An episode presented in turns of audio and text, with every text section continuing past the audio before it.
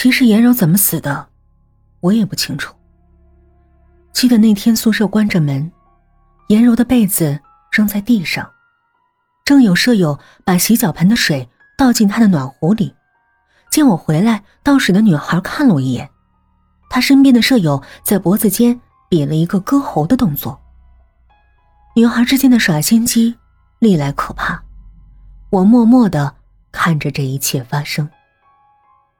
那晚，颜柔换了被罩，却喝了脏水。作为他朋友的我，什么都没说。他之所以受到这种待遇，只是因为不该喜欢上他的人，喜欢上了他。那男孩叫廖一涵，是廖校长的儿子。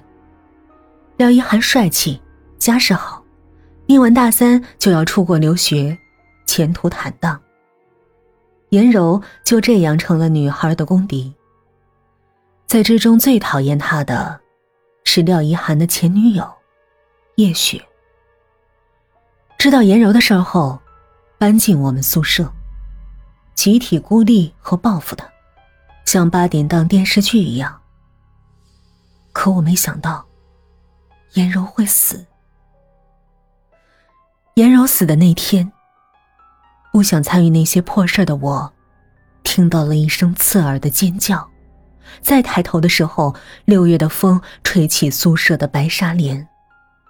我看到叶雪瘫坐在阳台上，刚回宿舍没多久的颜柔却不见了。颜柔跳下去了，不是颜柔被推下去，而是颜柔跳下去了。跳。是个很自主的动作，没人逼迫的话，做出这个动作只能是自己。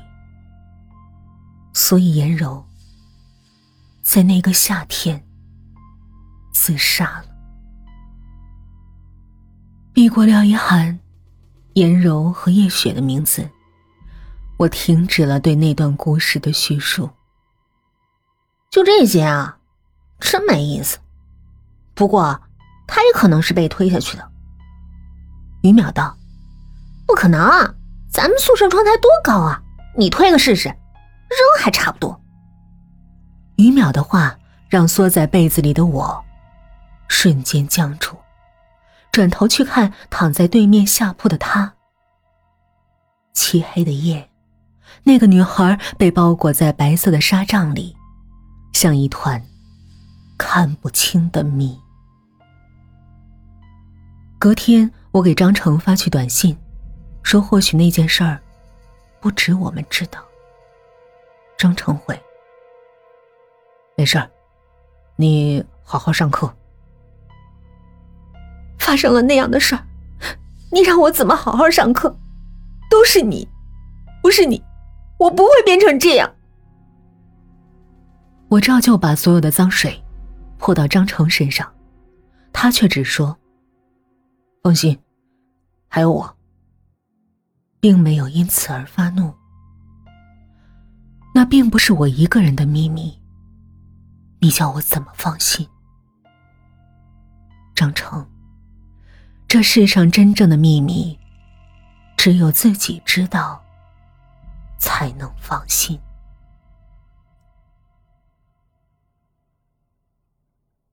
期末为了备考。我减少了给女孩补课的次数，把更多的时间放在学习上。我不聪明，能考进西京，完全是因为刻苦。我想改变自己的命运，不想再回那座大山。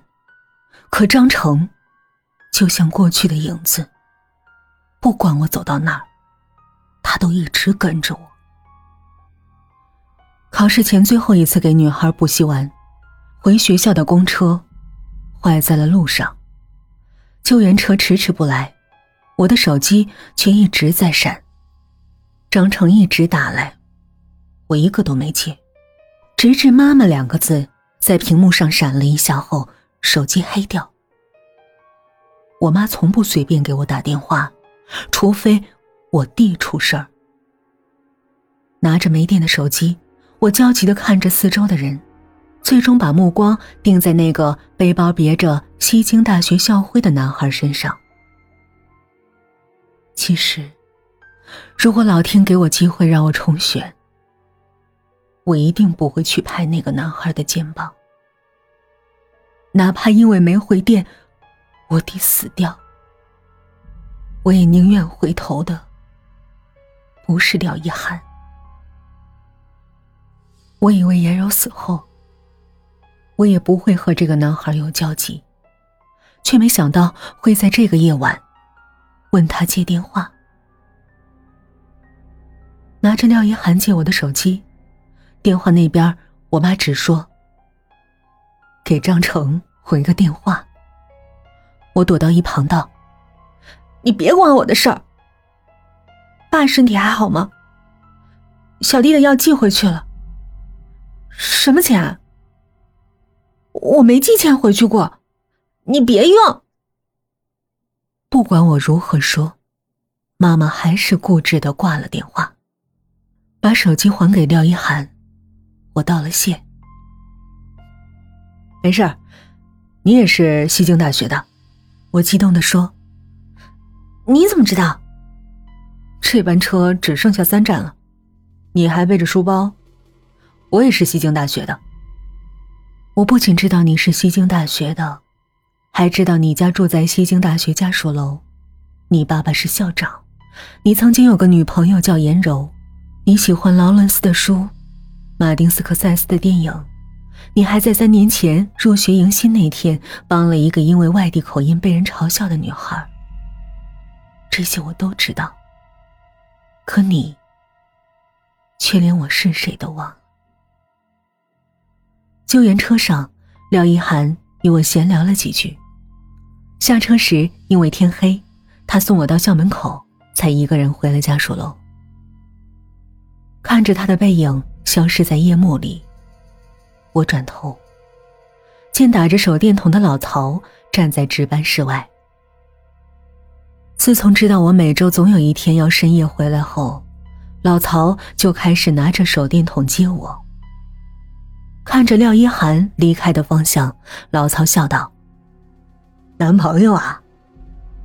我有些不好意思。“嗯，不是，都送到学校门口了，还不是？哈，以后天晚了就让男朋友送回来，安全。”嗯。我跟着老曹进校门，和在值班室外站岗、冻得满脸发红的张成。擦肩而过。回到宿舍，手机里张成发来的短信占满屏幕，问我在哪儿，是不是出了意外，给他回个电话行不行？删掉那些短信，我满脑子都是廖一涵。他给我手机，送我回学校，把我松落的书包带挂回肩上。我没想到。从那以后，我经常能在学校碰见廖一涵。我们从陌生变得熟络，我越来越觉得廖一涵是那样的优秀。考试结束了，寒假前，我再次和廖一涵见面后，回到宿舍，被一直在楼下等我的张成拉进角落。黑暗里，张成开口：“我明天回去。”啊，这个你拿着。你下车给我打电话，我去接你。咱家那儿冷，多穿点，别舍不得花钱。我来年还挣呢，你明年的学费都攒的差不多了。那晚不管张成说什么，我的回答都是嗯。他似乎也明白我的意思，没再说别的。把信封交给我，就走了。不看我也知道，那信封里有什么。他的工资，还有我回家的车票。这三年都是这样。不管我如何闹，他从没说过一句难听的话。哪怕我无赖要分手，他也当我是小孩脾气。可我不小了，我知道我未来。该走怎样的路。我知道，我和他永远没有未来。